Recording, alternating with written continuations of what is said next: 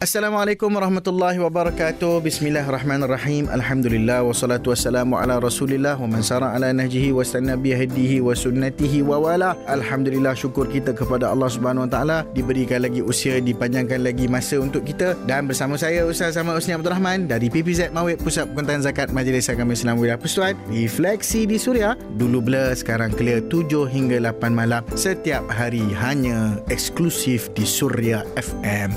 Pernah tak bila kita tidur kita mimpi. Lepas tu mimpi tu macam tak masuk akal. Uh, masuk kat sini tiba-tiba ending dia macam lain sikit. Lepas tu tiba-tiba cerita tu macam tak bersambung. Dan ada pula yang jenis uh, dah mimpi lepas tu terbangun tidur balik sambung balik mimpi. So nak tahu apa rahsia dan misteri di sebalik mimpi teruskan bersama refleksi di suria. Dulu blur sekarang clear Dulu bila sekarang clear refleksi di Suria bersama saya Ustaz Zaman Usni Abdul Rahman dari PPZ Mawib. Mimpi-mimpi ni apa firasatnya? Apa benda mimpi ni sebenarnya? Kalau orang Islam mimpi, apakah dia uh, satu kebenaran ataupun kadang-kadang kita terasa macam mimpi kita antara bela dengan nyata tu serupa dengan kehidupan kita. Jadi kita tengok apa yang Nabi SAW story dekat kita bila waktu kiamat semakin dekat, hampir sahaja mimpi orang Muslim itu tidak tidak mendustainya. Maknanya macam betul lah. Orang yang paling benar mimpinya adalah orang yang paling benar lidahnya. Mimpi orang Islam adalah satu bahagian daripada 45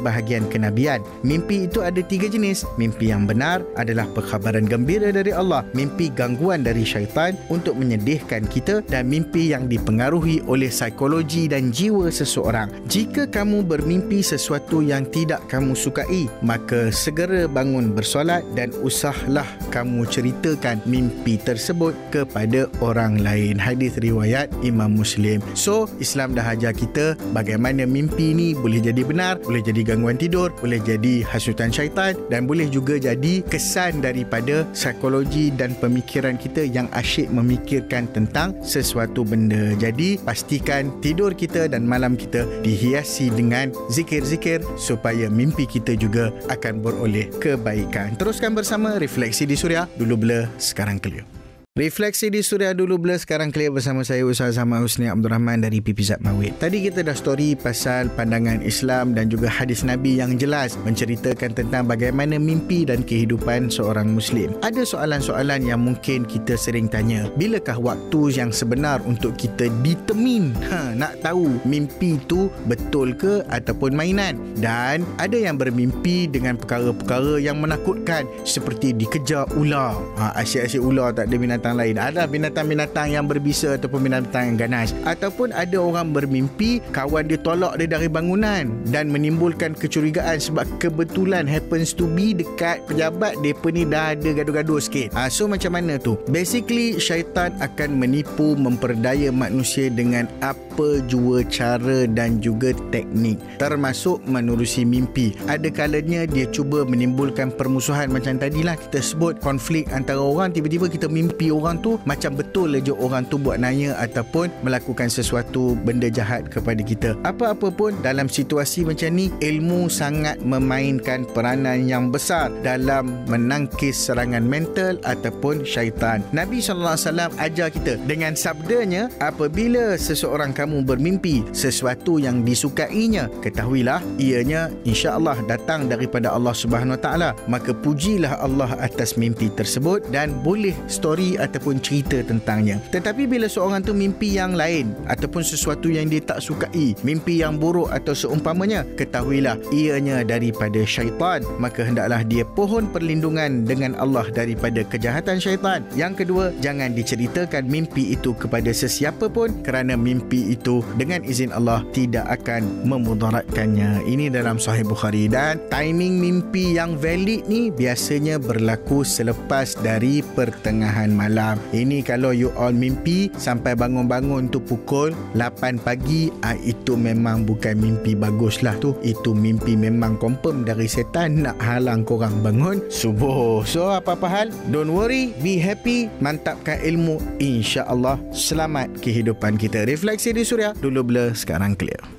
Sentiasa menghiburkan refleksi di suria. Dulu blur, sekarang clear. Okey, kita dah sembang-sembang pasal uh, mimpi yang baik, mimpi yang buruk. Tentang bilakah waktu yang biasanya mimpi itu berlaku di pertengahan malam. Uh, bukanlah sampai tengah hari kau mimpi. Uh, itu memang uh, gangguan syaitan sungguhlah tu. Namun begitu, apa yang harus kita buat bila mana kita mendapat perkhabaran ataupun mimpi-mimpi yang mungkin menakutkan atau sesuatu yang memberikan isyarat buruk kepada kita. Yang pertama sekali ada mimpi yang bersifat adghasu ahlam. Oh apa benda pula ni ustaz? Mimpi yang bercampur aduk, yang tak tahu hujung pangkal, yang sedar-sedar mula tempat lain, ceritanya ending tempat lain, tengah-tengah macam lain, lepas tu macam benda tak masuk akal. Perkara ini disebut oleh Al-Imam Ar-Razi dalam tafsirnya, dia seumpama jerami yang berserabut. Ha, itulah adghasu ahlam. Contohnya, orang ni minat betul lah dengan hantuah dan kepahlawanan Melayu misalnya. Dia mimpi dihadiahkan keris taming sari contohnya. Ha, ini ini semua perkara-perkara yang disebabkan oleh emosi, oleh uh, faktor psikologi dan juga jiwa kita dan juga minat mendalam kita terhadap sesuatu. Tetapi bila berlaku mimpi-mimpi yang kita tidak sukai, pertama sekali janganlah kita ceritakan mimpi itu kepada orang lain meskipun kepada orang yang kita sayang. Tetapi jika kita nak mendapatkan perhatian ataupun penjelasan yang lebih baik, tanyalah kepada mereka yang arif dan ahli ilmu yang kita tahu mereka ini tidak mempunyai apa-apa kepentingan ataupun permusuhan dengan kita secara jelas. Jadi itu yang pertama. Nombor dua, bila berlakunya mimpi tersebut, kita terbangun, maka elok benar sewaktu itu kita pergi ambil wuduk dan kita salat dua rakaat dan kita minta perlindungan daripada Allah Subhanahu Wa Taala sebanyak-banyaknya. Semoga yang buruk-buruk itu tidak melanda kehidupan kita. Sebab Allah Subhanahu Wa Taala sentiasa berada di sangkaan hamba-Nya. Maknanya kalau kita sangka baik dengan Allah ada perkara-perkara yang Allah nak tunjukkan kepada kita mungkin amaran mungkin sebagainya maka sentiasalah kita positif dengan Allah Subhanahu Wa Taala. Semoga kita dapat meneruskan kehidupan kita dengan baik dan perkara-perkara yang negatif itu tidak mengganggu dan menghantui kehidupan kita.